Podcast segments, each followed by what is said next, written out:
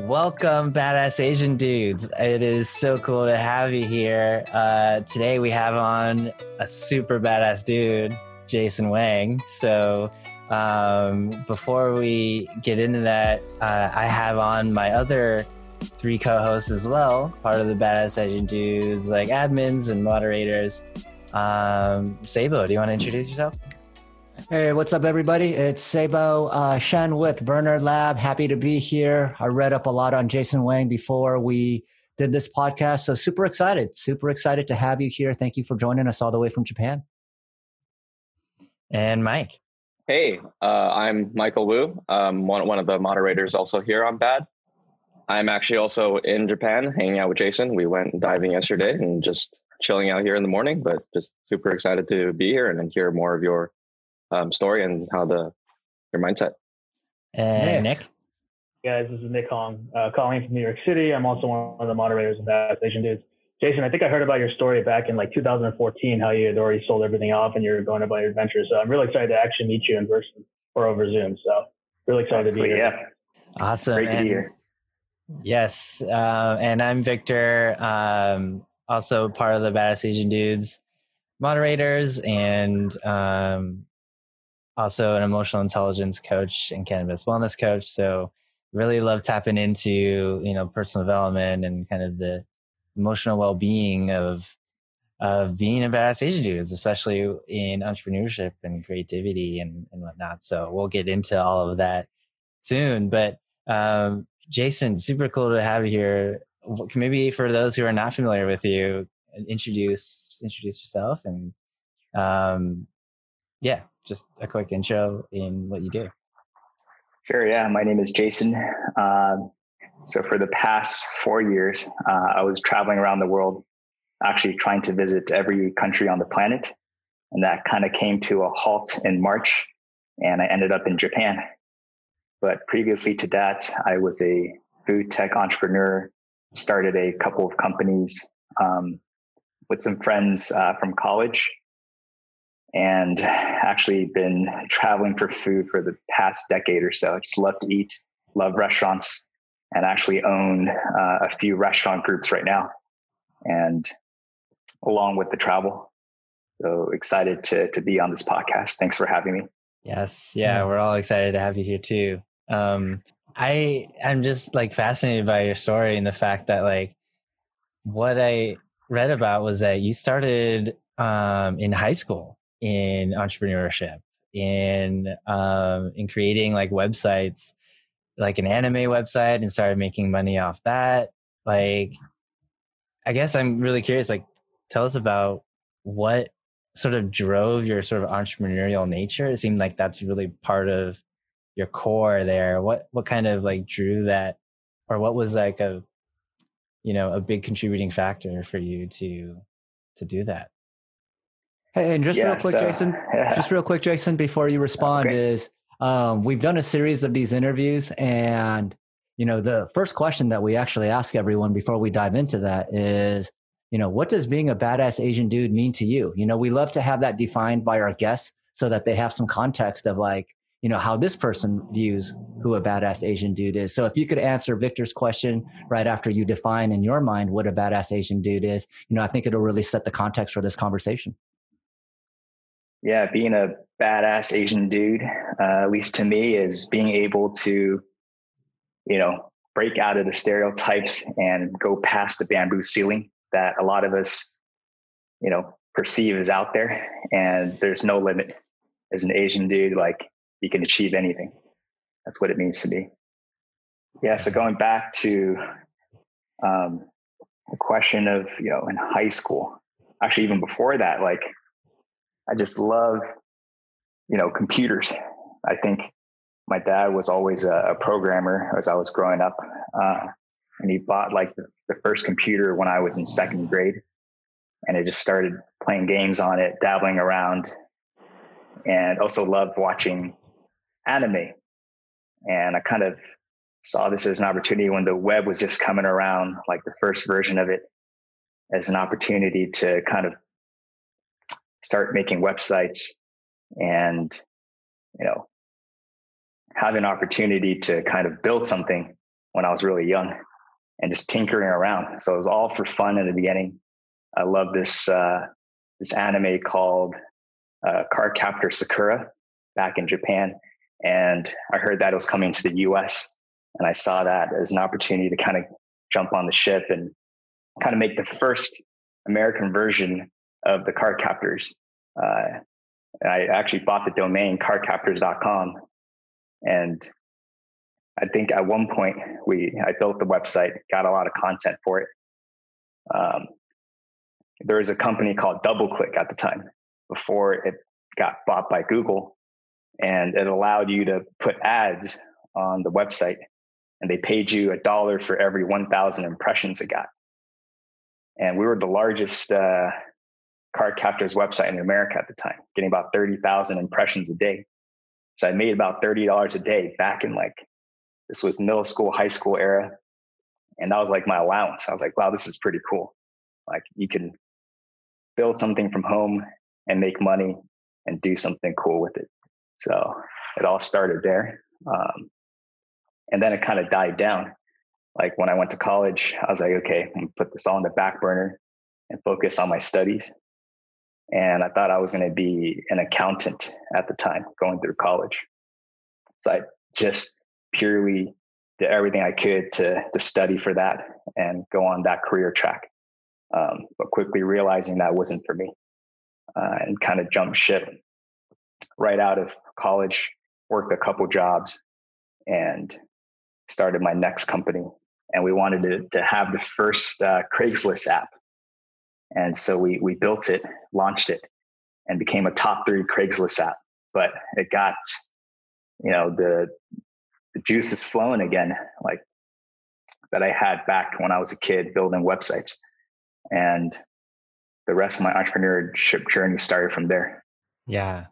No, and I love that it's, I mean, I guess I'm really always curious, like, what was there when you like wanted to create websites and and and do that? Was it just something that you were just like interested in you're curious about? Did you yeah. did you also look more long term? Or was it like oh i have this vision of something I, and this is why i want to do it? Or was it kind of yeah just like how how did it all start for you?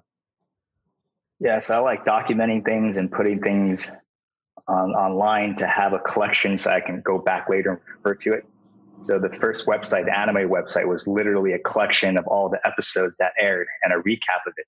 That was it. Because some people may have missed an episode. There was no way to really record shows at the time, right? Unless you popped in a VCR and hit the record button. And people wanted to have a way to kind of go back and read about what happened in an episode. And that was it. That was just for fun like it was just cool tinkering around. There was really no like business, let's make money mentality at the time. I just had fun doing it.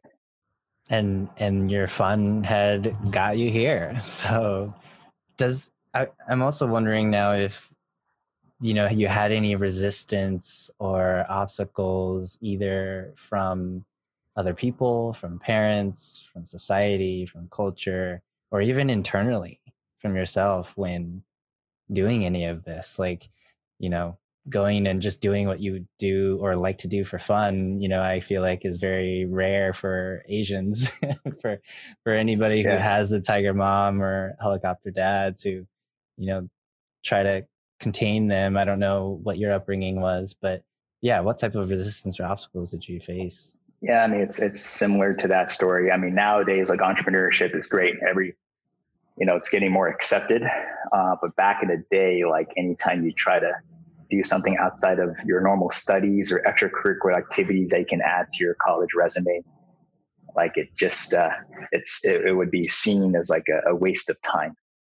But i mean for me it was it was either dad or playing video games but i wanted to do something that was productive and that i had a lot of fun with and that was making websites and getting content together and sharing it with the world. I, I love doing that.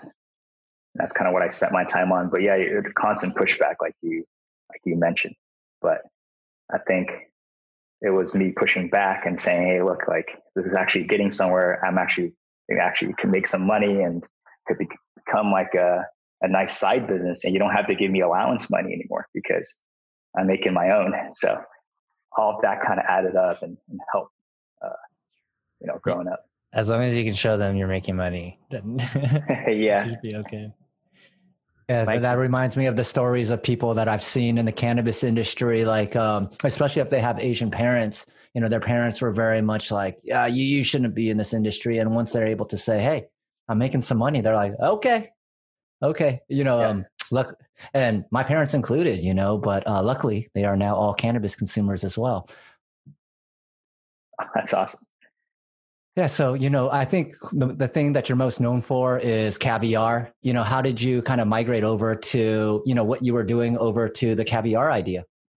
And adding yeah, on so, to that, um, sorry, uh, adding on to that, uh, obviously, like doing every uh, building websites and things starts out so fun, but then eventually you're like, I need to do this for my survival, right? And then also leaving a full time job is also hard to leave that stability.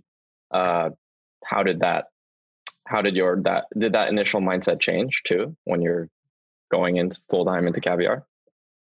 Yeah, so before that, like yeah, going through college again, I was completely foregone to entrepreneurship scene, and I was like, I'm going to focus on my studies. I'm ready to become an accountant.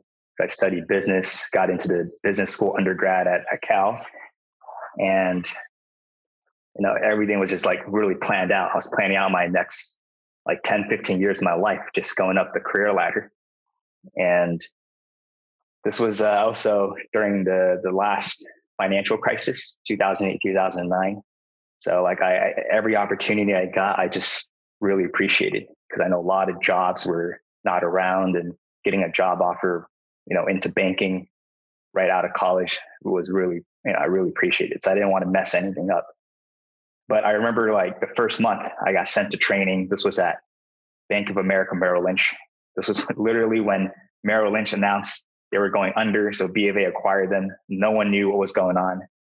And this was the San Francisco office in their tech corporate debt division.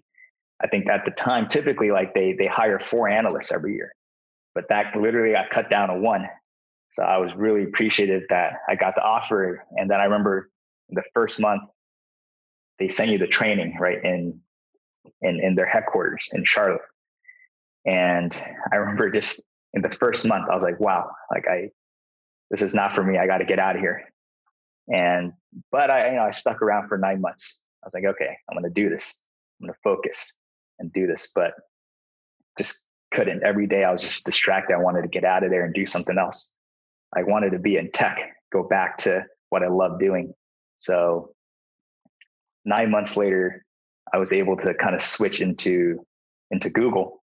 I ended up getting just like an entry level job there just to be able to break in back into tech in the tech world.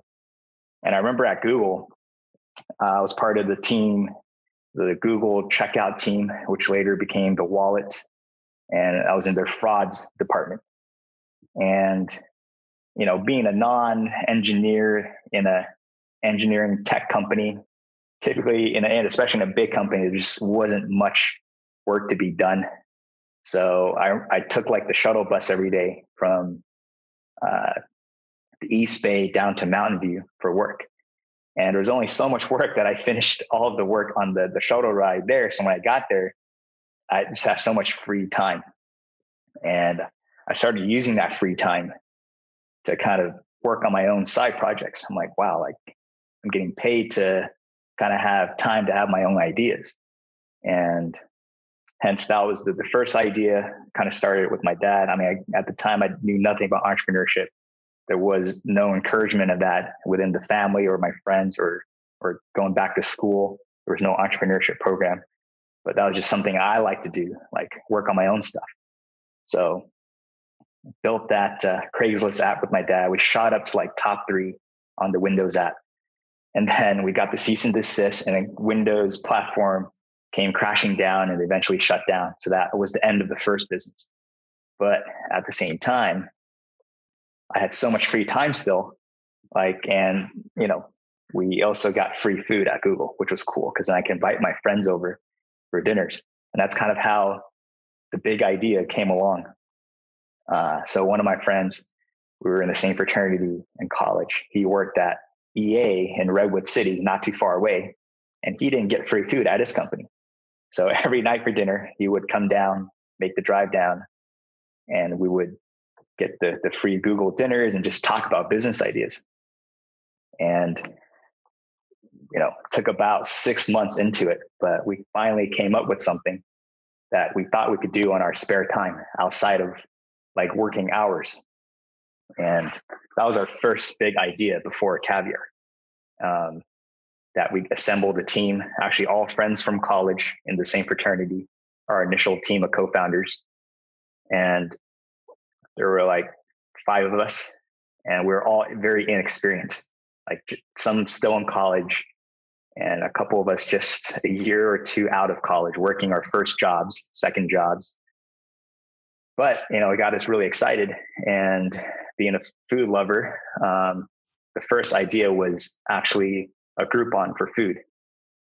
Like we went around and we thought like there's you know Groupon they're they're huge they're the most successful startup of all time. This was at the time, and they're just so broad and wide. Then why don't we build one that focuses specifically on food and we will target college campuses? And that's kind of what we did. Like the first few months, uh, kind of just built it while we still had our you know full time jobs, and then we applied to this accelerator program called Y Combinator, which is not you know kind of new at the time. This was summer of 2011, so I think it started like in the mid 2000s. So there were just companies getting into it and breaking out. Um, but we applied, we got in for a whopping. Uh, we exchanged seven percent equity for eighteen thousand dollars. That's how much they gave you at the time. Today it's like 150,000 or so for the same amount of equity. But back then it was it was eighteen thousand dollars for seven percent. We are like, all right, let's do this. So co-founders, we we we all we all left our jobs, and another co-founder dropped out of school, and we decided to to get this thing going. But can I, can uh, we never actually, did. Yeah, can I ask? Yeah. Like, it sounds like within that whole bit is a lot of discomfort. Like a yeah. lot of transition, a lot of unfamiliarity, uncertainty, fear. How did you handle that? Like, I'd love to get more personal in in your own, you know, journey within that. You know, besides all the the actual things that happen, how did you kind of deal with all of these things internally? Right. How, I mean, it was uh, maybe the toughest time of my life. Yeah. For sure. Yeah. How sure, did right? you deal with you just convinced some of your your closest friends to basically drop everything and even had some of their parents call you call you and tell you that you're crazy that you need to get their sons back to work so and we were, we were we were like borrowing money and just to survive and literally eating ramen packets for months on end. Uh, but like we all knew we all knew one thing right that this would probably be the we're in, in our in our early 20s this would be the only time in our lives where you know we can do this together as a team and give it a shot where without any responsibilities right no no no no family to take care of no kids no wife like nothing like we could focus 100% and this may be the only opportunity in our lives to do so but as we were winding down, like all of us had doubts. We were, no, even me, I started like looking for, for, for a job again, right? Without telling anyone. Like uh, we were, we were still going, but in the back of my mind, I was like, I need a, I need to exit a plan B. And the thing is, once I started doing that, I realized, okay, you can always go back and get a job. That's no problem. There's jobs out there as long as you properly recruit, you can find one. But again, it got me thinking again, like, okay, this is a one in a lifetime opportunity to work with your friends on something. So I remember we, we just came together, we sat down and, and said, you know, what we're, how we're going to do this. Like we have no money in the bank. We came up with a clever idea to start subletting our, our space. This was before like the WeWork concept even existed. Like we just bought some desks and rented out to other startups for 500 a piece. That was enough to cover rent and pay for our like very, very basic meals, enough just to survive. And a lot of us were living at home already at the time, just to save any dime we can. Um, and we said we're going to give it three more months. We didn't know what we were going to do. We had no new ideas. We just had a white, a blank whiteboard, and was with all of our like uh, traction that we had with our food business, and we just saw it like go completely downwards. So we erased that, had a blank canvas, and we we said we weren't going to leave this room until we come up with a new idea. But again, we had another setback. Like we thought we had a brilliant idea. We all settled on let's create the Airbnb for food. That was our next big thing. Like we have all these people that love to cook, but why can't they cook and then sell their food, right? Instead of just restaurants, why can we turn every home into a restaurant? We're like, yes, it's gonna be super big. We got super excited. Let's give it three months. So we came up with the idea. We sent that to Paul Graham, who was the founder of Y Combinator. Asked for his opinion. And it, within five minutes, he was like, don't do it. uh, one, it's like, it's actually not legal to sell food without a food license out of your home. And two, like they literally had a dozen or so startups with that same idea apply to their next batch and they rejected all of them. So like, okay, damn it, like maybe we shouldn't do this. So we are back to square one again. And at that time, we are like, all right, it's maybe it's time to go and actually go and get a job, go back to school. Like it's it's over. Um, but an idea literally clicked that day, you know, when we told ourselves we'll we'll reconvene. But then we came up with something, and it didn't exist at the time because we we were just eating the same like we were eating Subway and like the same food over and over again, and you know, sometimes we wanted to get our favorite sandwich from across town. It was Ike sandwiches in the Castro. We were in the financial district. And it was just impossible, right? To get our favorite foods. We realized, man, we're just been eating 4.99 foot long subways every single day because one, we can't walk more than three blocks. It takes up too much time. And time is valuable. And no restaurants deliver their food to you. Like, why is that? we heard about like Grubhub and Seamless, Eat24, like the only three delivery companies that existed back in 2012.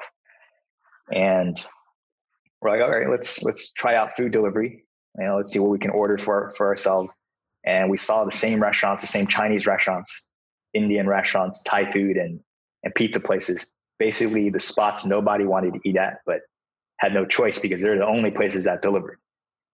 You know, like what's going on? How come we you know this was unknown to us that no restaurants delivered like we were pretty mind blown.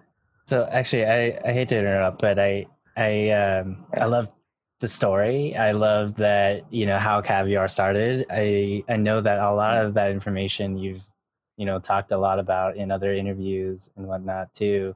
Um i'm really curious like what you know where I guess what what you know what was the scariest part within your journey or, or or, how do you how do you really like manage that because i'm not sure exactly if i really heard it sounds like there's a lot of like very hacky things that you end up doing i, I just love that you yeah. at one point i heard that you like sold blood you like went to mm-hmm. go like you know take uh, uh, research studies you know paid research studies. So there's a lot of that very hacky you know mentality for you. But more more on the emotional level like you know how do you personally deal with this uncertainty? Because i know that a lot of listeners here right yeah. just for context is like we we all want to be badass asian dudes. And i think sometimes we you know in a, in especially in you know i think it's a combination of um the hustle of course and like achieving all these things hitting goals doing all these things. I think there's sometimes a lack in that personal development that the mindset the the you know the perspectives to um, persevere to um, you know continue you know continue even in that hardship right? So mm-hmm. the difference between maybe a lot of badass asian dudes and those who aren't are those that kind of fall off. So i'm curious like what where yeah. like how, how you know where did you develop that sort of resiliency right? Where did you like is that something that you ever thought yeah, so, much about or yeah. Yeah. So that was one of the benefits of the, the, the it's very important i think it's the co-founding team and for us we went through a lot because we were part of the same fraternity and we're a lot of us actually pledged together so we went through a lot of the the hardships both mentally and physically together over the years so we were just doing it again together but in a startup format so that really helped and there's this one quote that uh, basically was our our, our guiding light the entire time, even when times got tough. And that was like the only way you can fail a startup is by by quitting. So if you never quit, you never fail. So for us, like, you know how there's a lot of talk that, oh, you can, you know, you can learn from failure, blah, blah, blah. Right. But for us, we had the exact opposite mentality. Like we told ourselves, we don't want to fail. We cannot fail. And we have to succeed. So we're on the exact, so we put a lot of pressure on ourselves and it, and basically had to get the whole buy-in of the the founding team like, okay let's do this together and with that that togetherness it really helped us overcome individual doubts right so when you see that okay this person's in it the person my left and right are both in it like we're going to do this together it, it just helps with your mentality a lot whereas if you're just at it by yourself all the time for sure you're going to get self-doubt but as a team. It, the collectiveness is what got us through it. Uh, yeah, and, and you know, like within your team, you know, like I guess, you know, you, you, were at one point looking for a job, you know, not even letting yeah. them know, right? So, you know, yeah. like how much of like the doubts did you guys expose to each other when you guys were, you know, kind of cohesively coming together? None. Yeah, hmm. we didn't find out about all of this until after but like during that time, like we did not share any doubt with each other because we didn't want to discourage anyone. Right. And especially as like a leader, if you show weakness, like that's going to be really bad for the people that look to you for, for guidance. So that's a, a, also a very tough part of like building something where you have other people and you're the leader. Like it's, it all has to do with managing your psychology. You can, it's just really bad to show that type of weakness when times are really tough. So you got to have the resolve. Um, it has a lot to do with like mental stability and and strength. I mean, that's actually you know it, interesting. I, would love to hear Sava uh, your comment, but I, I just comment on that. Like the, you know, we always you hear a lot about how we we do want to be more open, vulnerable, develop mm-hmm. that connection, right? Mm-hmm. Um, because, but I also do agree on the other end of the spectrum that there is a balance to that where maybe you can't show too much vulnerability, uh, where it, it can become discouraging. So I don't know if that ever got in the way of developing like depth in your relationships or like kind of more cohesion and, you know, not letting things be swept under the rug at all? Do you ever run into that? Yeah, for sure. Uh, it also, I think it depends on who you communicate that with. Like for our our struggles, like it's we can talk to other founders, right? Because it's you don't want to be, you know, in a very pivotal time, at least in our mindset, discouraging each other and having that vulnerability when you know we have all emotion cast aside and just focus on turning ourselves around but of course, we had other founders that we talked to, uh, which helped a lot because, of course, that doesn't impact the team, and it could only help by, you know, seeing that maybe other people are in the same position as you because every founder goes through the same struggle. Like there is no zero to 100 like super smooth. It's a roller coaster entire way. Only other founders can know what you're going through. So having that network of founders um, very, very helpful. Did you have a lot yeah. of friends and family otherwise? Like, were they asking to stop the journey when you had to like basically shut them out and pay attention more to other founders? Uh, what was that? Sorry, you cut out a little bit in the beginning. Oh, sorry. I was just wondering about friends and family. What were they saying to you when you were going through those hard times? Right? Did you basically like hear a lot that uh, your parents telling you to like quit and go back to something normal, or did, were they supportive of that? How did that jive with the whole things that you were hearing from other founders about keep going on, not quitting? Yeah, I mean, it got to the point where you know my co-founders' parents were telling me that oh, this is crazy, and right, go back to work. So when you hear from other parents, including your own parents, like it is tough and it puts more pressure. Um, but also it, it, wakes up this instinct of wanting to prove everyone wrong. And that's the type of people we are. Like when you hear that, it just actually drives more fuel to want to do better and shut out all the, the doubters, right? You know, I got an interesting question I wanted to ask you because I'm a I'm a um, co-founder myself, and, you know, like in my work career, we've had five successful exits already. And, you know, each of these exits, I got to tell you, at least for me, was just, it just became another thing, you know. And what I wanted to ask you was, you know, like you said something that really kind of like um, made me like, it, it piqued my curiosity because it's one thing that really motivated me, which was you said you wanted to prove these other people wrong. And, you know, what's interesting is I wanted to prove people wrong so much that I worked at five startups, you know, thinking every time I proved these people wrong, it would make me happy. And I'm 43, I'm the oldest guy here. So, you know, like now that I'm in my later years, you know, I really started seeing like, okay, how much of my life has been proving people wrong to show like Asian men aren't weak and docile, that we could be leaders versus how much of this is actually me? You know and i was curious have you ever done that analysis of yourself? Yeah i mean i for me um i think you just gotta for me it was just proving the, the doubters wrong just once. You only have to prove them wrong once right? There was a saying where you hustle you work hard enough for a few years like that no one else is willing to do and then you can live the rest of your life anyway that where other people they, they can't because you spent those years doing what you said you were going to do and and achieving the results. So that's what I had in my mind the whole time. And for me, it isn't going back and constantly proving people wrong. I mean, at some point, you know, you focus on your own happiness and life journey as well. And if that's what keeps you happy and satisfied, then so be it. But not for me, at least. Yeah. Oh, that's cool. So after being acquired by Square, and I assume you spent some time there before with Golden Handcuffs before leaving, but um, how has that changed your mindset on how you want to spend your efforts? Is there a far fetched dream that you're trying to accomplish now?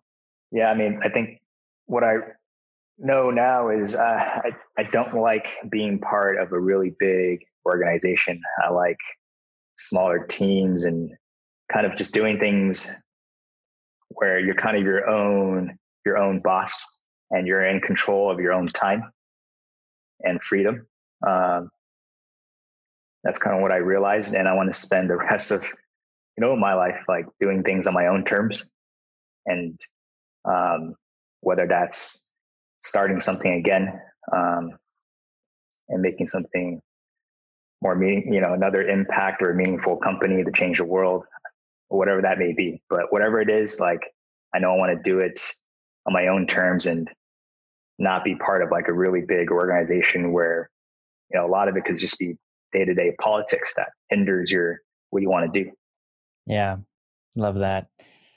Um as we're as we're coming up on the hour here um i'd love to ask something that maybe is is quite personal but i'm really curious in where you're at now and whether or not you feel a sense of fulfillment with where you're at and where you might start developing a lot more of that as you as you do start looking for um, in in how you want to spend your time. Yep. So for me travel wasn't really big before. I never really traveled. I was actually really against it. Uh, i always told people like we took trips. Why are you wasting your time? I can go on Google, look at images, and I'm there without, you know, save a lot of money. And before it was like a lot of mindset, you know, make a lot of money, buy a lot of things. And I think everything everything changed once I took my first trip. And now I'm on that path where I want to explore all cultures in the world, try all the food, you know, just visit every country in the in the world and see what type of, you know, things are out there. And then I think as I've traveled more, like my focus has shifted towards you know, how can we preserve what the world has offered for future generations right? Because I, I, see like a lot of nature being destroyed. It's not going to be around. Animals are gone. You know, tomorrow's not promised. And this year kind of woke us up to that fact like wow everything can stop. Everything we took for granted can stop so what can we do to make sure you know we leave the world a better place than you know we enjoyed over our lifetime and that's kind of what i want to do eventually um, once i finish my own self journey you know to to visiting the places i want to go no and, yeah. and thank you for for that too because you know uh, you're you're right like this situation that we're in really shines light in a lot of how we're how human behavior and just our environments are just not being treated with the most respect here. And, and sounds like now you're in a position and that privilege privilege to do something about it. And i'm i'm grateful that you're you're starting to reflect upon that. Um, do you think there is a current obstacle or a struggle that you that don't necessarily have an answer for yet that that you're looking to tackle? Even yeah. maybe, maybe not just like business wise too but even personally. Right. Um i mean for me like you know i didn't realize i would i, I even cared as much before but a lot of it is is like wildlife now like after i started visiting and seeing these these animals in africa so i started going every year. And i contribute a lot to the economy now down there and the people um, and how do i continue that? And uh, how do i preserve that? And i really want to focus on that like in the long run um, like wildlife both on land and in the sea. I think that's something i want to spend a lot of time going forward in the next few years working on yeah the polar bears are going to appreciate you Um, well, thank you so much for coming on and spending some time with us. Um, it's been super cool to hear your story and just the way you go about things, the way you think, the the the mindset that you have. Um, I'd love to continue hearing your updates here, um, and as you're as you know in this journey, um, it sounds like you're on your own journey as well, which is super cool to even just be a part of from a distance. So, um, for those who do want to follow you and kind of keep in contact or track you, how could they find you or, or you know, contact you? Uh, just on Messenger. Send ping me anytime. Yeah, J Wang eight one five. All right, you got an Instagram handle that people could watch your travels through, or anything like that, or just Jay Wang? like you said? Uh, it's the same same Instagram handle. Okay, awesome, yeah. awesome. All right. Well, Jason, you know, as as Victor was saying, I know we have a ton of stories that could have occupied and filled a lot more hours of this. So hopefully, you know, you'll come back in the future. And, you know, for anyone listening that, you know, liked what Jason was saying and felt inspired by this, you know, please do share this podcast with your friend. If you liked it personally, you know, leave us a great review. You know, that helps the algorithms. And yeah, you know, thank you very much for joining us on another episode of the Badass Asian Dude podcast. I think we're all in agreement. Jason is a super badass dude. And I'm jealous of both you and Michael and whatever food you're eating out there because those pictures look friggin' delicious. Thanks for having me. Yes, and, right. and last thing, yeah. uh, join the Badass Asian Dudes on Facebook if you haven't already. Um, just Badass Asian Dudes, search there. You can find Jason and all of us there as well. Awesome. See you, Jason. See ya. Thanks, Jason.